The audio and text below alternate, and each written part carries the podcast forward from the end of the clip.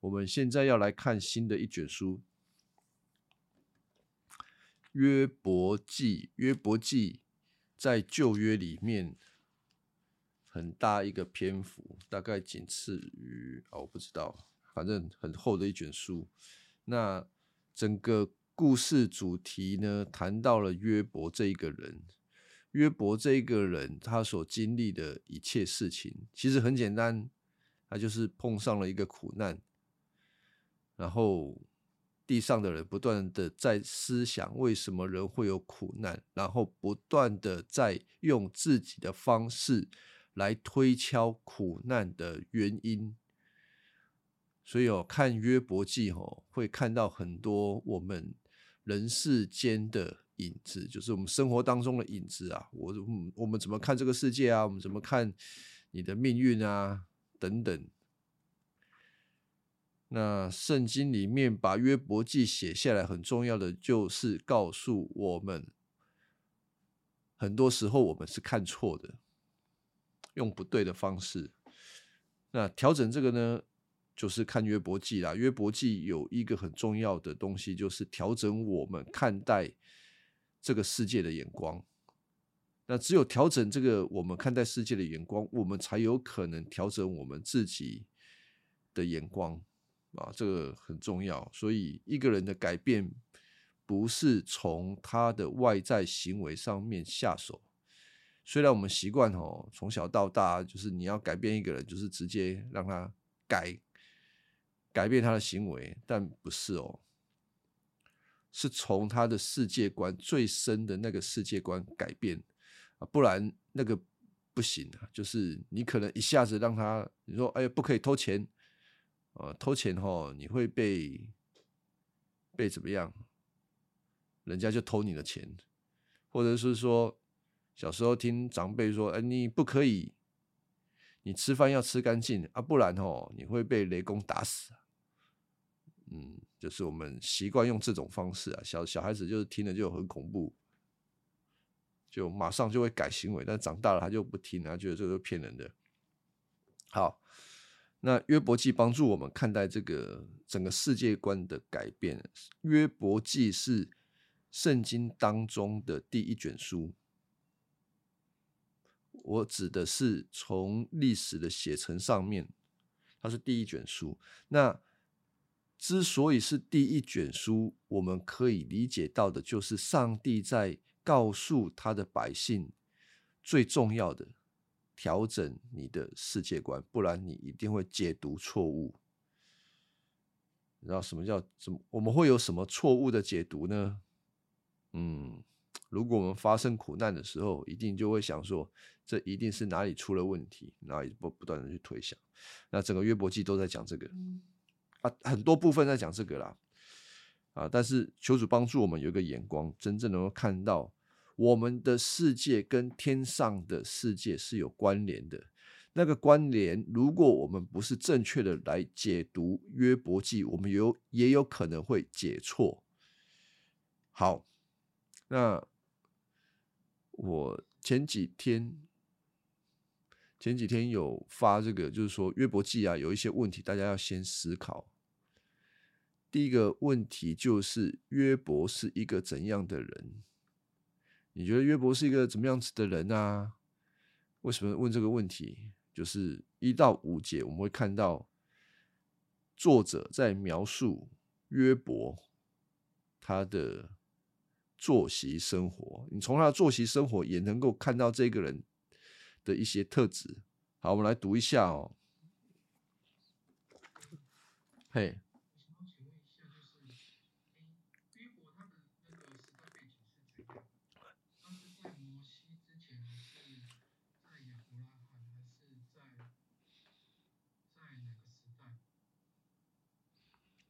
可能在亚伯拉罕之前，应该在亚伯拉罕之前，这个我没有敢很肯定。那应该是在亚伯拉罕之前他最早嘛，嗯，我我只能这样回答。那个可能要再看一些资料才能够确定。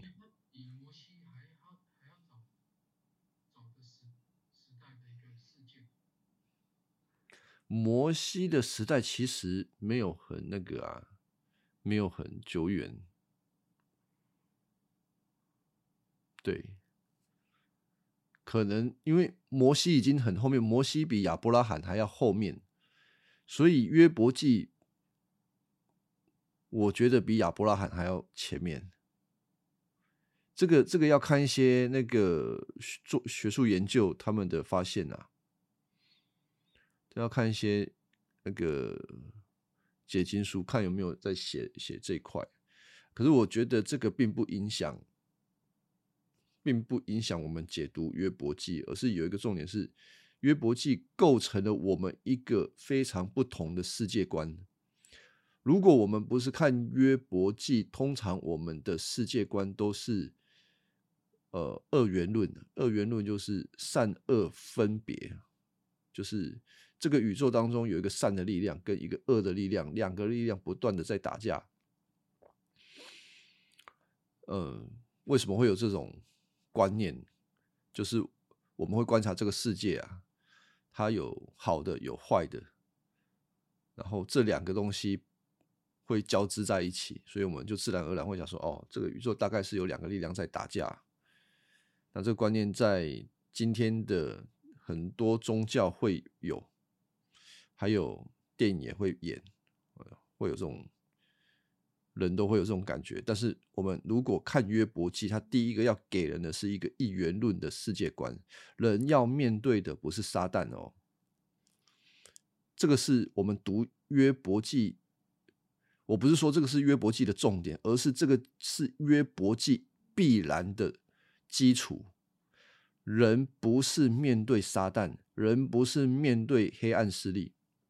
虽然这个确实会影响我们，但是如果我们没有看到撒旦背后的那一位上帝的主宰，他主宰所有的一切，人要面对他的话，我们就看错了，我们也紧张错了，我们。会拜错东西啊，因为我们有可能会跑去拜撒旦啊，因为撒旦会害我。哎呦，求求你啊，不要害我，撒旦，撒旦叔叔，不要不要害我，撒旦才不会理你嘞。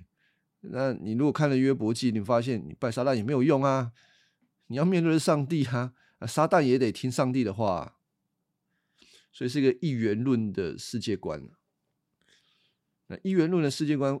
更能够帮助我们聚焦，我们所有的一切都应该定睛在上帝那里，注意他怎么启示他的话，注意他怎么对他的百姓的带领，注意他对人的要求，还有他的恩典是什么，你就可以把那个焦聚焦的东西全部都不要发散了，发散到一些无没有必要的事情上面。好，这个约伯记的第一章第一节啊，他故事就开始讲了。有一个人名叫约伯，住在乌斯，他是一个正直的好人。嗯，好人啊，就是后狼。嗯，读这个好人的时候，吼，你不要跟异人。有的时候翻译成好人，有时候翻译成异人，那你不需要把他，你就把他当做是好人了。但是好人不代表他是一个无罪的人哦，你不要把这两个画上等号。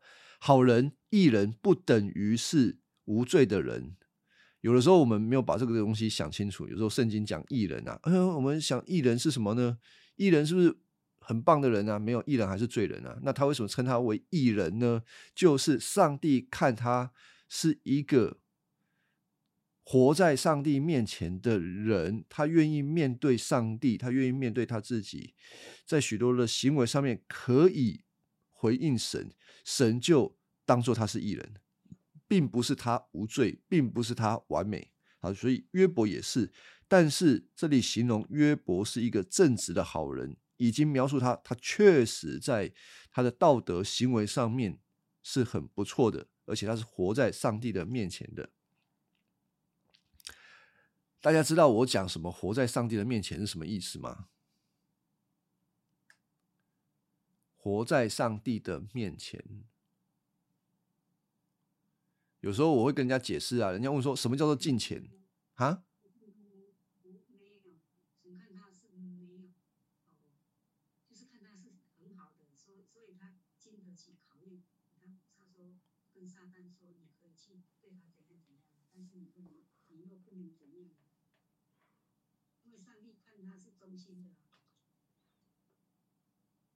哦，我我刚刚问的是。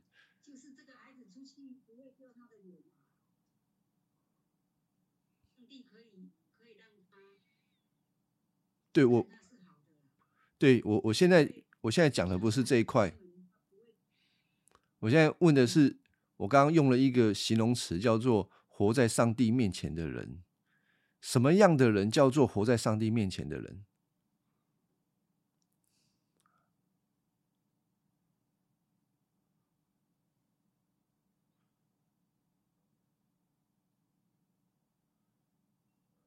活在上帝，嘿，约伯的行为，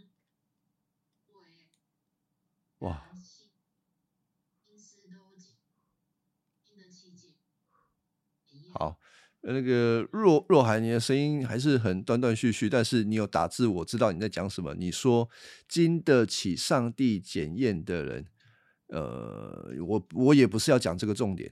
好，我就直接告诉大家，通常我说活在上帝面前的人，就是他的行事为人，他知道上帝都在看他。这个很字面解释啊，就是你的行事为人，你都知道上帝都在看你，所以这个人是怎么样子呢？他当然，上帝不是真的站在旁边一直看他，好像很奇怪这样，很恐怖，不是，而是这一个人的心里有神啊。他做什么事，他都先想到神，他就是想到神，这个叫做活在上帝面前的人。那有的人不是活在上帝面前的人，他的行事为人就是他不会去想上帝怎么想，他不会去想上帝怎么看，他只会行事为人，只在乎自己的想要啊！我要今今天要做这个就做那个，甚至他闯红灯的时候根本想都不想就给他过去了。但是活在上帝面前的人会怎么样呢？你以为他不会闯红灯吗？没有啊，还是有可能闯红灯，只是他会呃啊，好，还是。所以啊，我的意思是说，哈，活在上帝面前的人也不是完美的人，但是他会知道神都与他同在，神都在看，他的心里总是想到神。啊啊，不等于他想到神，他的行为就很好哦，呃，不不需要这样连，OK。所以约伯是一个这样的人。好，敬畏上帝啊，第一节继续，他不做任何的坏事。那我们读到这个就觉得，哦，约伯你真是完美了。从这个描述上面，今天我们不从上帝的律法来鉴察。哦不哦，这个讲起来有点深。今天我们如果不直接拿个钻孔钻进去这个约伯的心哦，我们只看这个人，他几乎是完美的。你不要把他心打开，他这个人是完美的。好，第二节，他有七个儿子，三个女儿，他拥有七千只羊，三千只骆驼。一千头牛，五百匹驴，很多很多，他是暴发户。此外，他有成群的仆人，在东方人当中，他是首富，超级有钱，儿孙满堂，他一无所缺，一无所缺啦。我们可以这样子来认定约伯。好，这个完美的人一到三节，第四节开始讲。约伯的儿子经常在这个轮流家在自己家里面宴客，也常邀请他三个姐妹一起吃喝。呃，这个我们大概可以想象，想象一下，就是你家如果暴发户，爸爸这个白手起家，结果儿女啊，我不知道那个成语怎么说，那一定有成语，就是坐享其成，做反正就是儿女享福嘛。那享福的儿女总是比较松散呐，享乐优先啊，反正爸爸已经赚了这个整片江山了，所以他们常常做的事情就是享乐。享乐不好吗？呃，圣经没有告诉我们享乐不好，可是享乐可能会造成一些问题，就是呃，我们可能会忘了上帝，然后得意忘形，然后就做出一些嗯不是很好的事情我们容易就是在享乐当中忘了自己的身份。好，第五节，每逢欢宴的日期过了，约伯。一早就起来为每一个儿女献烧化祭，行洁净礼仪。他经常这样做。为什么这样做呢？因为他的儿女们也许会在无意当中武慢得罪上帝。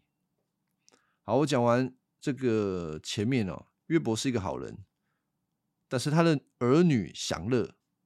约伯在宗教当中做了他一切能做的事情。约伯是一个怎么样的人啊？有没有人要分享一下？从这些经文，约伯是一个怎么样的人？特别第五节，他所做的事情。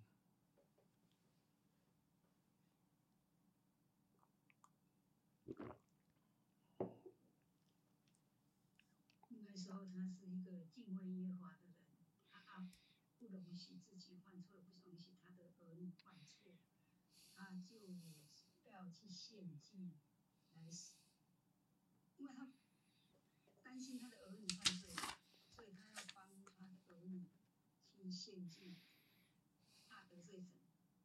嗯。他担心他的儿女犯罪，所以他就会献祭。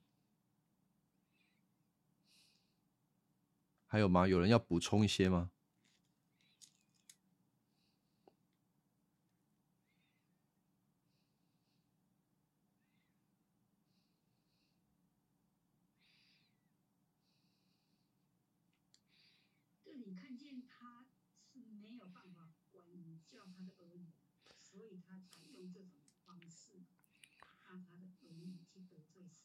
嗯，很有可能。嗯，可能他没有办法管教他的儿女啊，他就用这种方式用补的。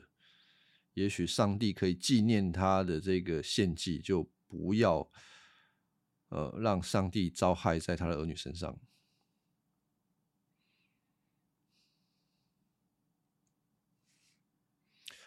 OK，所以从宗教的角度来看，宗教的角度，我意思说，如果上帝是一个可以让我们交换条件的神，那约伯做的很好，他的儿女受到约伯的保护。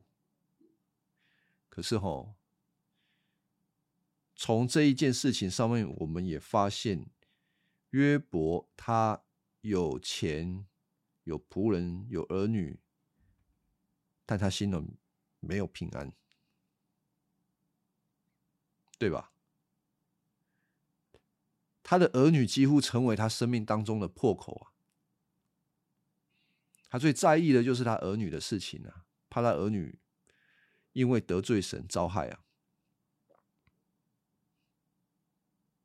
所以他的这些金钱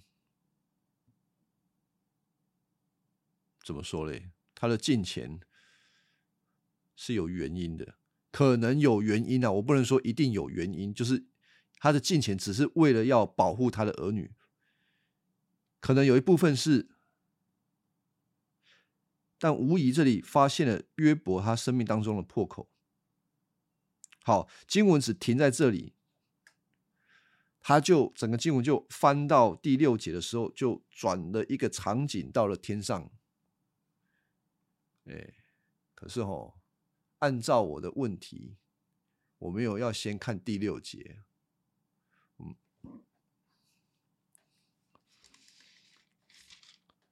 好了，我们按照顺序好了啊，不要跳来跳去的啊。第六节，有一天啊，场景换了哦，约伯就在地上做他自己的事情嘛啊。那天上呢，有一天天上的神的众子神的神子们侍立在上主的面前。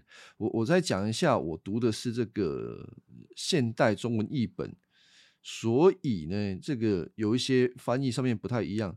如果说和合本会讲耶和华面前嘛，那耶和华是一个音译啊，对上帝名字的音译啊，用声音来翻译叫耶和华。那现在中文译本呢，他用上主，上主的意思是，他不想要那个。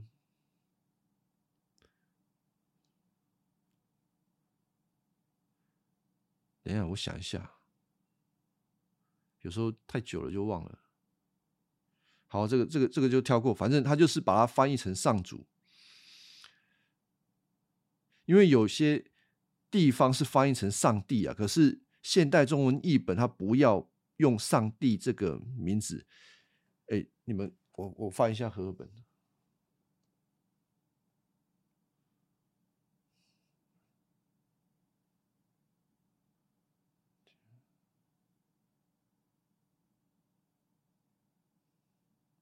好，没事没事。好，啊，神的儿子是谁呢？神的儿子就是神所创造的天子、天使啊，天使。天使被称为上帝的儿子，亚当也被称为上帝的儿子，但是都是上帝的儿子。你们不要搞混了，因为天使是天使，天使跟人是不一样的。天使是灵，人是肉体，有肉体的。好，不是说上帝的儿子都是一样的，只是因为他们被他们被造，所以神把他们看成是自己的儿子。嗯，好。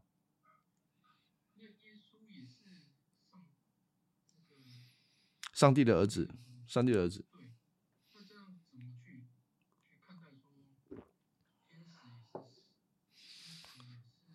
上帝的儿子，所有的人啊，天使啊，都是被创造的，唯有耶稣基督从永恒里面就是上帝的儿子，不一样的。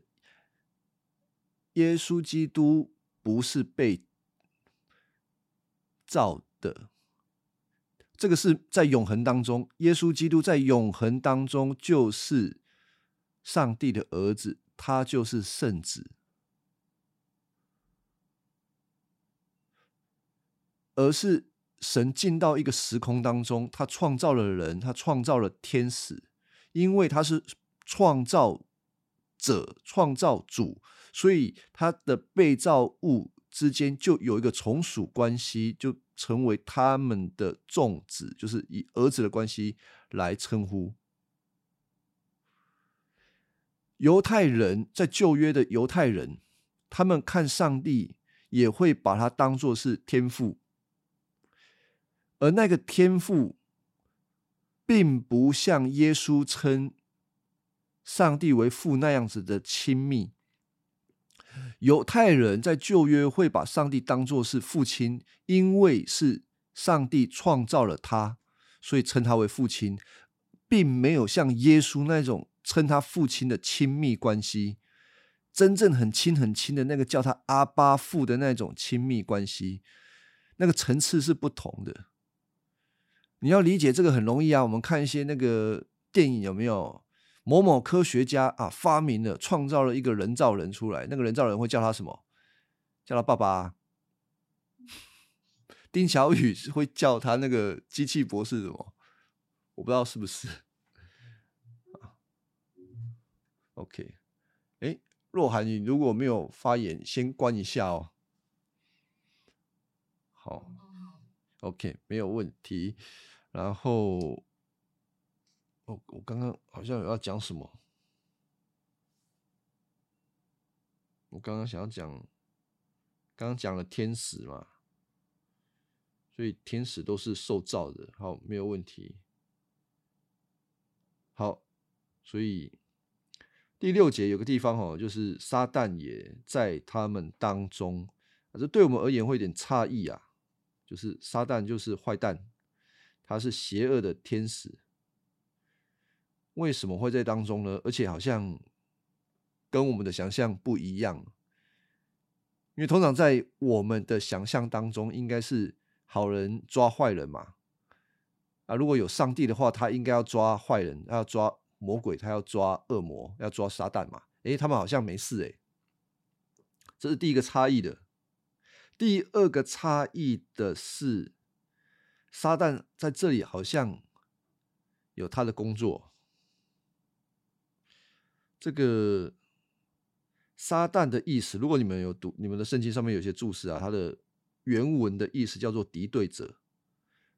敌对者，或者叫做对手，或者是反对者。所以撒旦它是一个音译，在原文里面，这个希伯来文里面，在这里哦，我讲这里就是哈撒旦，前面的哈就是英文的 the 冠词。好，所以撒旦当神称呼他的时候，就叫他。哎，这个敌对者，这个敌对者，这敌对者，通常不会有人这样称呼他，称呼一个人呐。反倒是这里很有可能，并这个时候哈撒旦并不是这一位堕落天使的真正的名字，而是在指出这一位堕落天使的特质。或者是他的官职，哈撒旦是他的官职，什么官职？就是他是上帝所创造的天使，而他的职务就是专门作为一个敌对工作的，敌对就是他的工作啊。他被创造出来，他就是要敌对，敌对谁？敌对上帝，敌对到底。上帝所创造的一切的美善。秩序，他通通要反对，好，所以撒旦就树立在这个这个上帝的面前。你可以把这个天上当做是一个天庭啊，这个我们就很容易想象，一个天庭，上帝坐在高位，下面全部都是他的众子，就是天使，其中有一个颜色不一样，黑黑的那个叫撒旦，他是专门敌对的。你这样就很容易想象。好，第七节啊。上主就问撒旦：“你到哪里去啊？”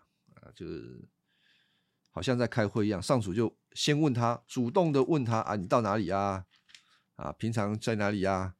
啊，撒旦就回答：“我游走在地上，在这里走走，那里走走，就走来走去嘛，到处看。”第八节，上主问你：“注意到我的仆人约伯没有？世上再没有像他那样的人。他是一个正直的好人，敬畏我不做任何坏事。”上帝故意提起这个他的仆人约伯。哦，这个我的仆人约伯很棒啊，他很爱我，他是个好人，就夸奖约伯。啊，那这个撒旦呢，基于他的这个功能性。他一定得反对。说来，这个撒旦也实在是可怜哦。哎，真的，你你从这个角度，你就觉得撒旦是一个很可怜的，因为他他没有办法顺服神，他唯一做的就是反对到底。所以撒旦就回答说：“啊，要不是有利可图哦，约伯还会敬畏你吗？”嗯。撒旦在讲这一句话，其实是一箭双雕，大家听得出来吗？一箭双雕啊！他在反对什么？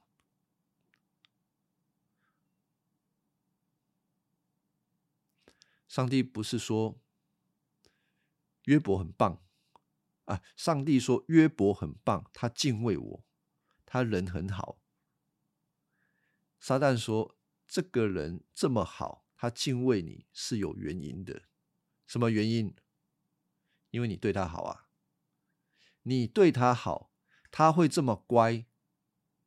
当然啊，今天吼，如果我爸爸对我很好，我就做乖儿子啊。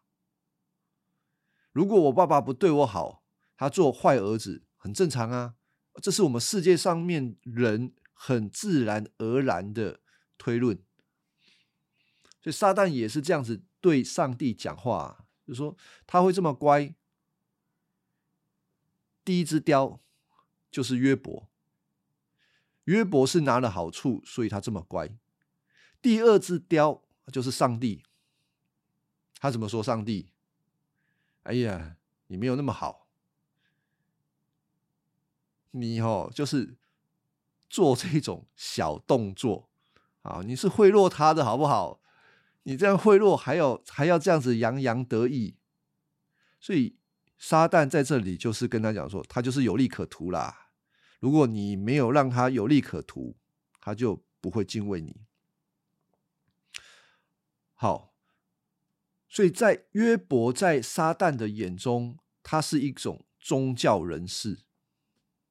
宗教人士就是我拜这个神，这个神祝福我，我就继续拜下去。这个神不祝福我，好，那就算了，我换换一座神明就好了。这是撒旦的眼睛，啊，这是撒旦的看约伯的眼光。但是上帝怎么看约伯呢？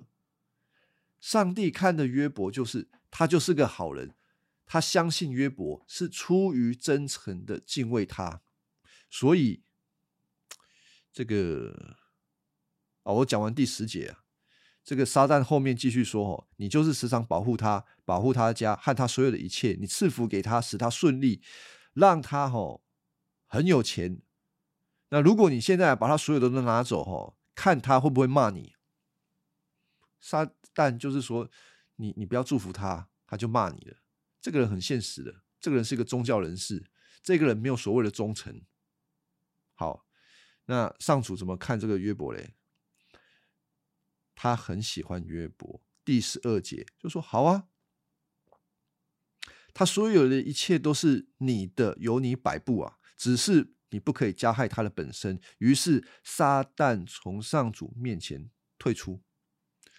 好，这整段对话其实，呃，会给我们看到一些呃原则。对，撒旦就是要搞破坏。好，原则是什么？我们看到上帝跟撒旦这两个是不对等的，不对等。如果我们不从约伯记这边看，我们会以为上帝跟撒旦好像对等，好像打架五十比五十。我看网络有一张图啊，就是耶稣跟撒旦在比腕力。我真的觉得这个会误导人啊！耶稣为什么要跟撒旦比腕力？没有意义啊，没有必要。啊撒旦怎么有可能比得赢耶稣嘞？不是五十比五十啊！上帝叫他做什么，他就得做什么。如同这里，撒旦说：“你去试，你去试他，你把他的东西拿走，他就会咒骂你。”撒旦可以自己去吗？不行啊，他要得到上帝的允许，他才能去。甚至上帝在这个约伯的视为划定界限，就是撒旦，你要做到哪里，需要经过我的允许，你才能做。我不知道大家听到这个的时候，大家觉得这样子是好还是不好啊？我不知道大家听到这个是好还是不好，也许人说啊不好啊，这个上帝为什么要这样子啊？我我原来我出我，也许有些人就会有一些应用了啦，说哦，我今天早上发生坏事，原来就是上帝跟撒旦在那边开会定下来的，害我怎么样怎么样啊？你会觉得一定不好，应该会有人这样子想啊，但是。我不希望大家这么快往这个方向去想，因为你一定会想错，而且你不是用一种信靠神的心去想。但我这边还是要解释啊，就是你换个角度想，其实很好啊，就是你发生的所有事情是上帝决定的。也就是说，如果你信靠神的话，你一定可以看到这一些事情的发生，一定有它背后的意思，只是你还不知道。所以一定是好的，只是你在这个过程当中，你会觉得嗯莫名其妙，对吧？是这样子。呃，这段有没有问题？好，第十三节哦，第十三节跟十二节中间应该有一段时间啊，这是我的推测了。为什么？哈，我们刚刚已经讲啊，前面描述了这个约伯啊，约伯就是他儿女在狂欢的隔天早晨，就是约伯最软弱的时候，准备为他的儿女剪裁。呃，然后为他的儿女献祭，所以还没有献祭之前的约伯，他心里一定是最软弱的。所以呢，撒旦在第十二节离开天庭，他要去攻击约伯，一定是等到约伯最软弱的时候，也是一箭双雕啊！哇，这个撒旦真是厉害。怎么怎么看哦？第十三节，约伯的儿女啊，都在大哥里面狂欢饮酒。有报信的人来报告约伯，牛在犁田，驴在一边吃草的时候，四八人突然来袭，把牲口都抢走了，杀了你所有的仆人，只有我一个人逃脱来向你报信。好，事情发生了。事情发生在什么时候呢？约伯的儿女在狂欢的时候，就是要给约伯难看呐，让约伯来不及献祭，什么都来不及做。撒旦在这个时候来攻击约伯他们这一家。那如果他撒旦这样子做，会造成什么样的可能？约伯会怎么想？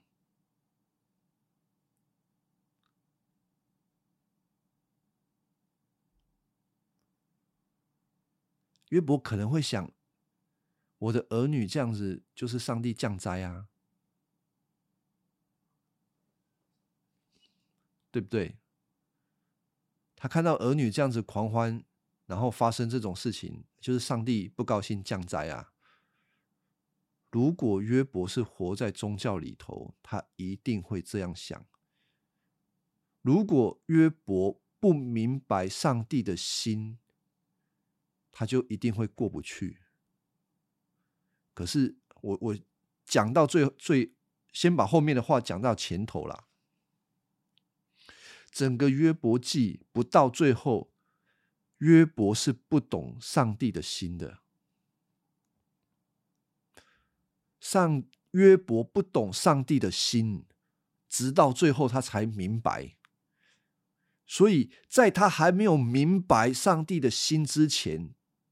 对约伯所发生的一切事情，都是他自己想，那个很苦啊。我你大概可以，我们继续读的时候，你就可以知道约伯的心有多苦。撒旦攻击他，就是牛驴的死了，然后话还没有说完，第十六节，另外一个仆人来找他说啊。嗯，雷电从天而降，击杀了羊群和牧羊人，只有我一个人幸免来向你报信。第十七节，他还在说话的时候，又有一个仆人上来说：“加勒底人分三队袭击我们，把骆驼抢走了，杀了你所有的仆人，只有我一个人逃脱来向你报信。”第十八节，话还没有说完，另一个仆人跑来说：“你的儿女正在大哥里面。”欢宴饮酒，有暴风从旷野里刮来，把房屋吹倒，屋里的人都被压死了，只有我一个人幸免，来向你报信。就接二连三的发生这些灾祸。呃，约伯所有的一切都没了，包括他的儿女，产业没了，儿女没有了，很惨。好，那二十节约伯怎么样反应呢？他撕裂他的自己的衣服，把头发剃掉，俯伏在地上，说：“我空手出生，也要空手回去。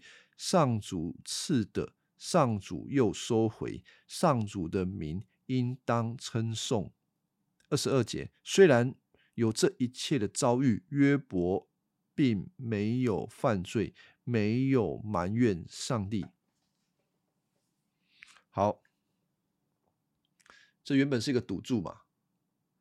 上帝赌约伯，约伯会对我忠诚。那上帝赢了，上帝赢了，撒旦输了，因为撒旦认为约伯是一个宗教分子，他只是要上帝那里拿好处，没有好处，他就会开始骂上帝。显然约伯没有。他没有骂上帝，而是说了一句很有名的这段经文。那和合本比较有名啊，就是我出生，我次生出于母，他也必次生归回。呃，就是神给我的，神收回。他所有的一切都是从神而来的，神把给我的东西又拿回去，没有什么不好啊。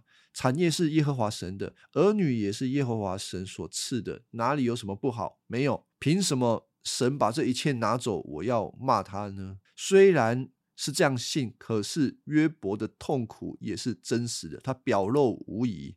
所以啊，他把头发剃掉啊，衣服撕开，这个是他情绪上面的表现。好，这一段有没有问题？没有问题。这里有一个很值得讨论的东西：约伯的脑袋跟一般人不一样，你们有发现吗？好，首先他没有骂上帝嘛？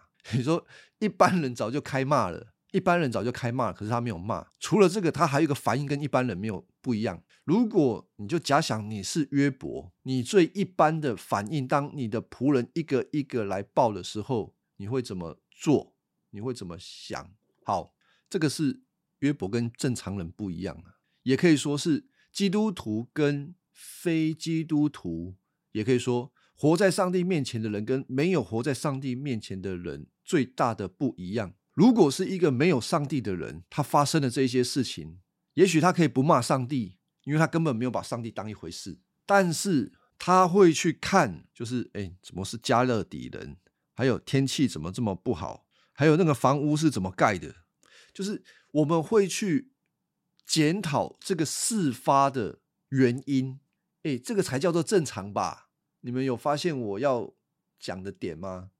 一个正常人发生的这一些事情，你可能会去检讨为什么会有雷电，为什么加勒底人突然跑来杀我家，为什么会有狂风暴雨来，为什么的房屋会倒塌等等啊？我们会从客观的条件来去理解所有事情发生的要素，为什么会，为什么这个事情发生的原因，对不对？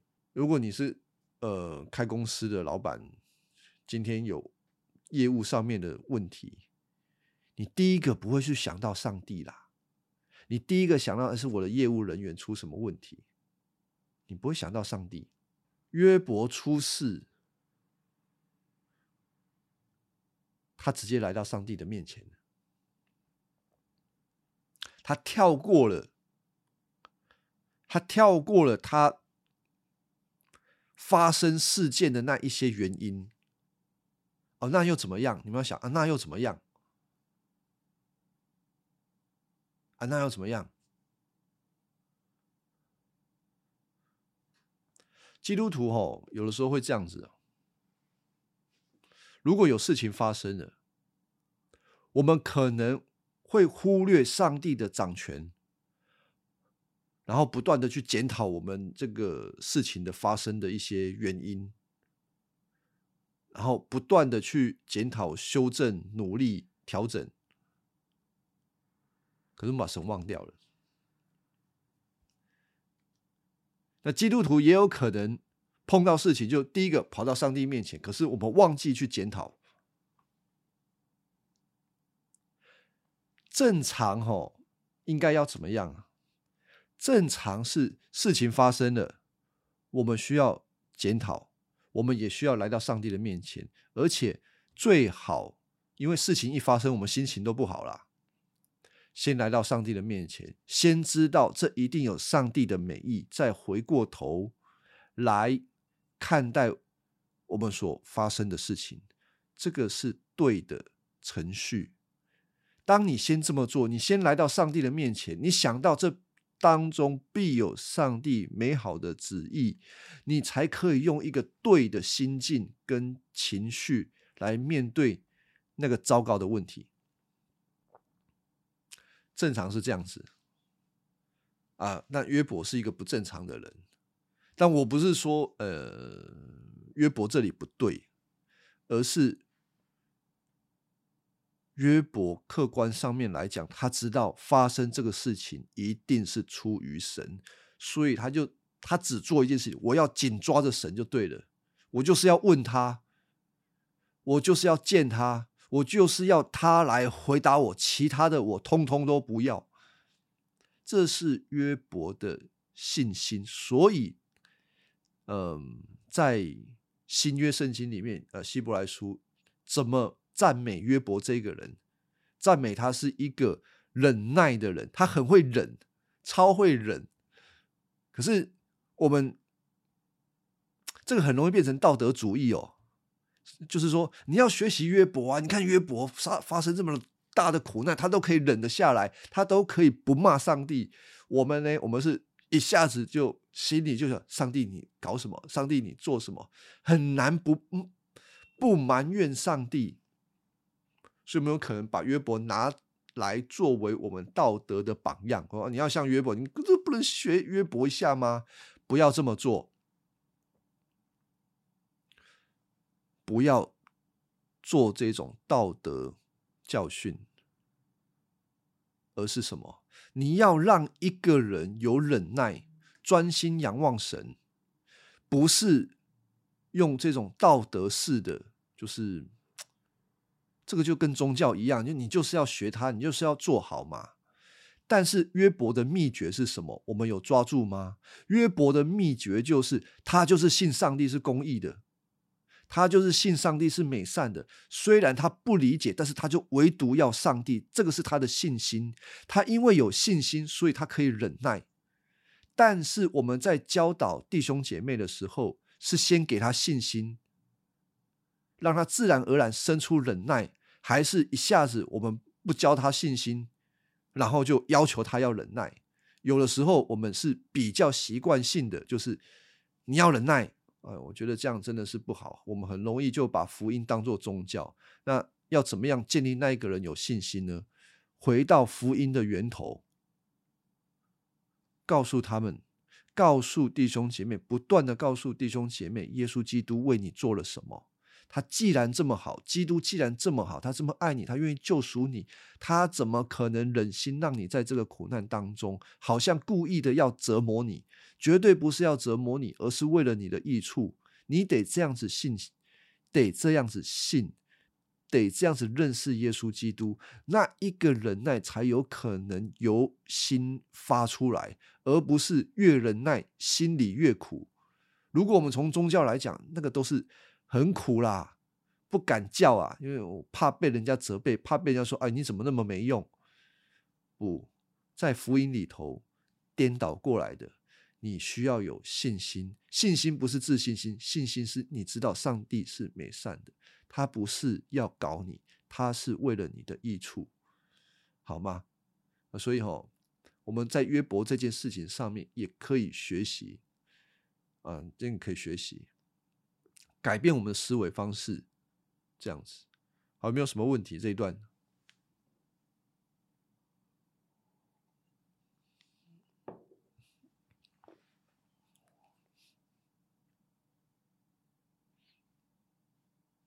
好，看一下，我们来想一下，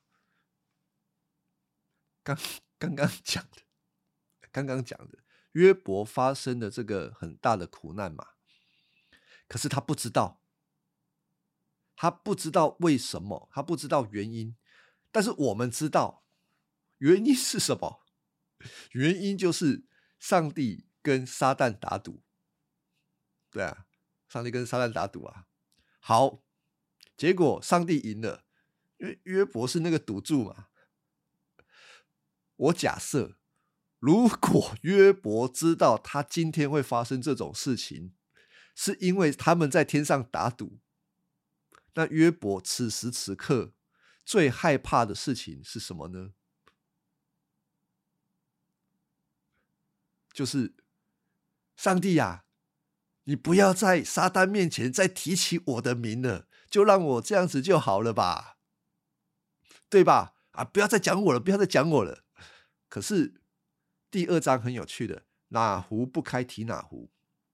我们稍微看一下第二章哈，又有一天啊，这个上帝的儿子们啊，又在上帝的面前，应该又是天庭大会，撒旦也在当中啊。上主问他说：“你到哪里去了？”撒旦回答：“我在漫游地上，这里走走，那里走走。”上主问他说：“你注意到我的约伯没有啊？如果约伯知道，在地上知道，看到天上啊，他一定说：‘哦，不要，不要再叫我了。’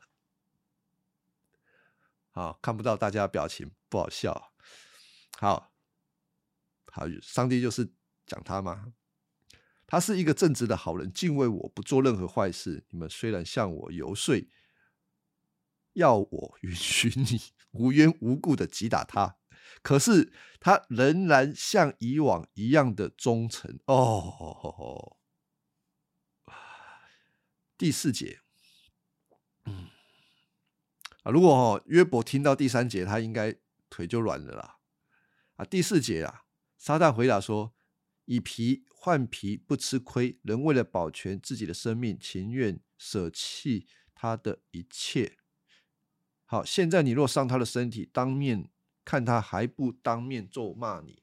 好，第四节和合本好像翻译成，看一下，因为呃这一节经文。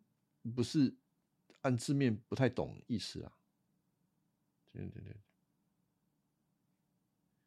以皮代皮呀，情愿舍去一切所有的保全性命啊！这一节经文的意思就是很狠哦。撒旦讲这个话很狠啊，以皮换皮的意思就是第一次的击打不过是。伤害了他的外皮而已，不痛啦，没听啦。你要伤他，就要伤到皮下面的肉啦。啊，那个皮是什么？皮在第一章指的就是他的产业，指的就是他的儿女。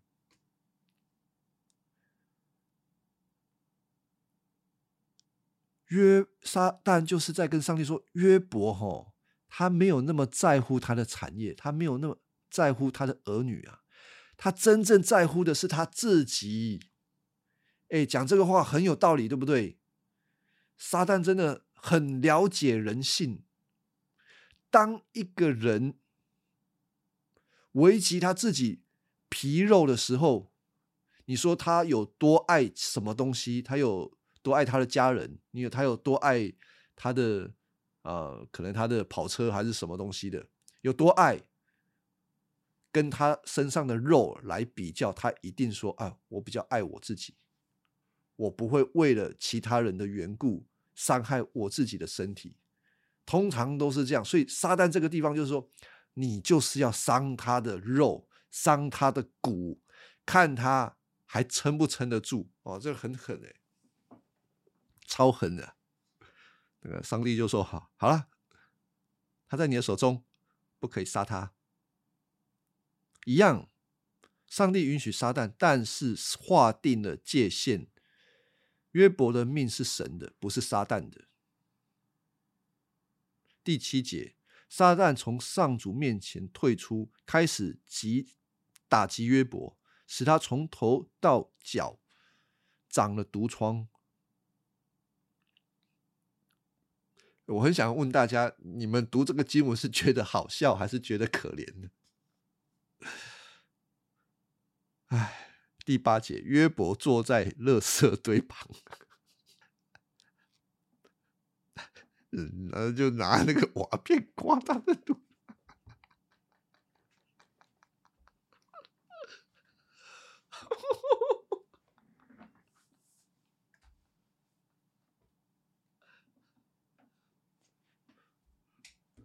不是，我应该觉得他很可怜。好，不是，因为约伯最后真的没事啦，啊，所以，可是他真的最后没事。我不是铁石心肠。和合本哦，第八节说他坐在瓦楞堆啊。好了，这个我们不太能够理解，他现场是发生什么事情。其实当时的城呐，住家有围墙嘛，围墙外面就是垃圾堆，而瓦楞就是那些垃圾堆。所以呢，约伯已经离离家出走了，他跑到住家的外面，然后坐在垃圾堆当中，拿瓦楞来刮自己的毒疮，很可怜。哎，有人会觉得好笑吗？啊，好了，算了，这个第九节啊，他已经可怜成这样子了。他的妻子给他最后一集。第九节，他的妻子对他说：“你现在还在吃守你的忠诚，你为什么不咒骂上帝，然后去死？”他的约伯发生这么多事情已经够可怜了，可是撒旦留下他的妻子是为了这个，我我觉得真的是杀人要诛心呐！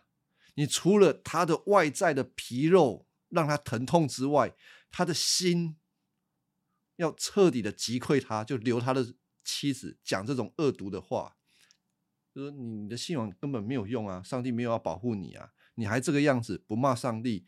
你活成这样子已经没有价值了，你就干脆把上帝骂一骂，然后去死一死。结果约伯有有有因为这样子就那个离弃神吗？还是没有？他说：“你这个女人啊，胡说！上帝赐福给我们的时候，我们高兴；他降祸的时候，我们就埋怨。”约伯受到这种苦痛种种的痛苦，他仍不开口埋怨上帝。你看哦，约伯记的第一章跟第二章，约伯所讲出来的话都很不得了。第二章所讲出来，上帝赐福我们高兴，他降祸我们就埋怨吗？可是，一个活在宗教里头的人，确实就是这样子，好像说上帝只能够对我好，上帝对我不好不行的，上帝不厚爱我不行的，上帝不照顾我不行的。对约伯而言呢，他是忠心上帝，忠心到底。他只要上帝回答他的问题，其他的他根本就不在乎，所以他不埋怨神。他要上帝，他知道他有一天他一定要面见神，那就是这样子。所以约伯这个人，从今天我们来看，他实在是一个奇人异事。好啦，我再我再次强调，因为约伯最后真的没事，上帝大大赐福他，所以我会觉得那个过程很好笑啊。所以是这样子啊。这一段有没有什么问题？我我我觉得这个困境哈，嗯，第一个先讲的是。通常我们不会碰到像约伯这种困境，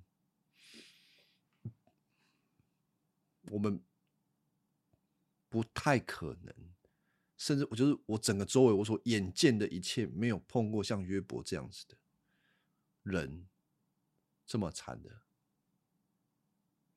当然，我也不是说要做这样子的，刻意做这样，好像完全都没有了比较，啊就是你不要立即的说，好像。上帝会让你经历一个很极大的痛苦，然后只为了最后面好像，嗯，好像又赐福给你，然后让我们度过一个很难受的过程。先不要有这种想法，就是那第二个，我我要谈的是，我们会有一些小的苦难，嗯，一定还是有有有大有小，但是我们会觉得苦哦。我认为是我们没有掌握我们在痛苦当中的盼望。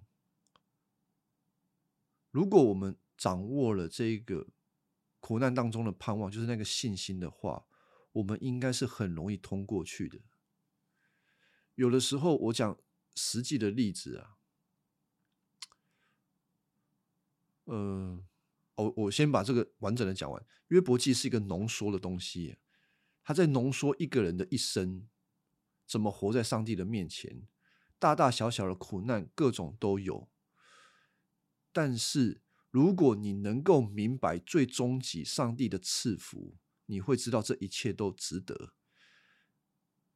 虽然各我们各自都在自己的人生当中经历一些苦难，可是我们透过约伯记，可以更明白知道整个福音最终极的那一个福音已经赐给我们了，就是耶稣基督他的救恩。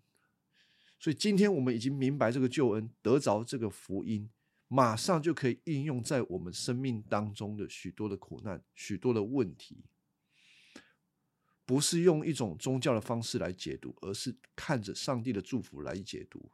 像我，呃，跟玉竹，有的时候面对一些生活上面的事情，有时候过不去。我们对什么东西最可能过不去啊？呃，比如说。经济钱的这个事情上面，哎，这是一个我我跟你讲，有福音跟没有福音最大的问题哦，就在这里，最大差异在这里。嗯，之前羽竹的那一个公司老板说不干了，就公司要收起来。那羽竹后来承接，那个过程简单讲哦，我就就简单带过。那最后发生什么事情呢？就是他也老板把很多的钱都拿走了，剩下没有多少钱，等于是羽竹要花很多的钱去补这间公司，很多的不公不义，我们觉得我们亏损了。人在财务上面受亏损的时候，心情绝对很差，会有愤怒，会有不爽。钱呐。几乎同等于人的生命，因为这是我们花时间得来的东西，而还被人家这样子亏损，受不了。那我们一开始面对这件事情的时候，都会用一种很本能的，我觉得不公义，不行，而且心里很难受啊，也一两天不太容易睡着，失眠。可是。有福音就是不一样。如果没有福音，我们真的会很难过。我我甚至就说啊，我们就去他家去登他，怎么会有这样子的人？我们就去他家去跟他的儿女说，你爸爸是这样子的人，你爸爸是这样子，那个我就讲很难听的话给他们家人听啊，就是这样子。按照以前啊，我可能就干这种事情那他们家有产业，好看谁要搞谁，我们来搞。可是经过祷告，福音在我们里头工作，我们回头思想，我们在意的是什么？我们在意的承认就是我们怕吃亏啦。我们怕吃亏，另外一方面就是想上帝没有祝福我们，上帝不祝福我们，所以我们吃亏，我们要靠自己的能力把钱要回来，而是这样子。但是回想到。原来我做这件事情是出于我对上帝的不信任，那就矛盾啊。福音是告诉我神是好的，神不是不好的。于是重新调整这件事情，心就先放下来了。当心放下来，事情就好解决了。有福音跟没有福音差在这里，那事情最后怎么解决嘞？啊，就这样就好啦。我还要。生活啊，我要过其他的事情啊，我要一直揪着这件事情干嘛？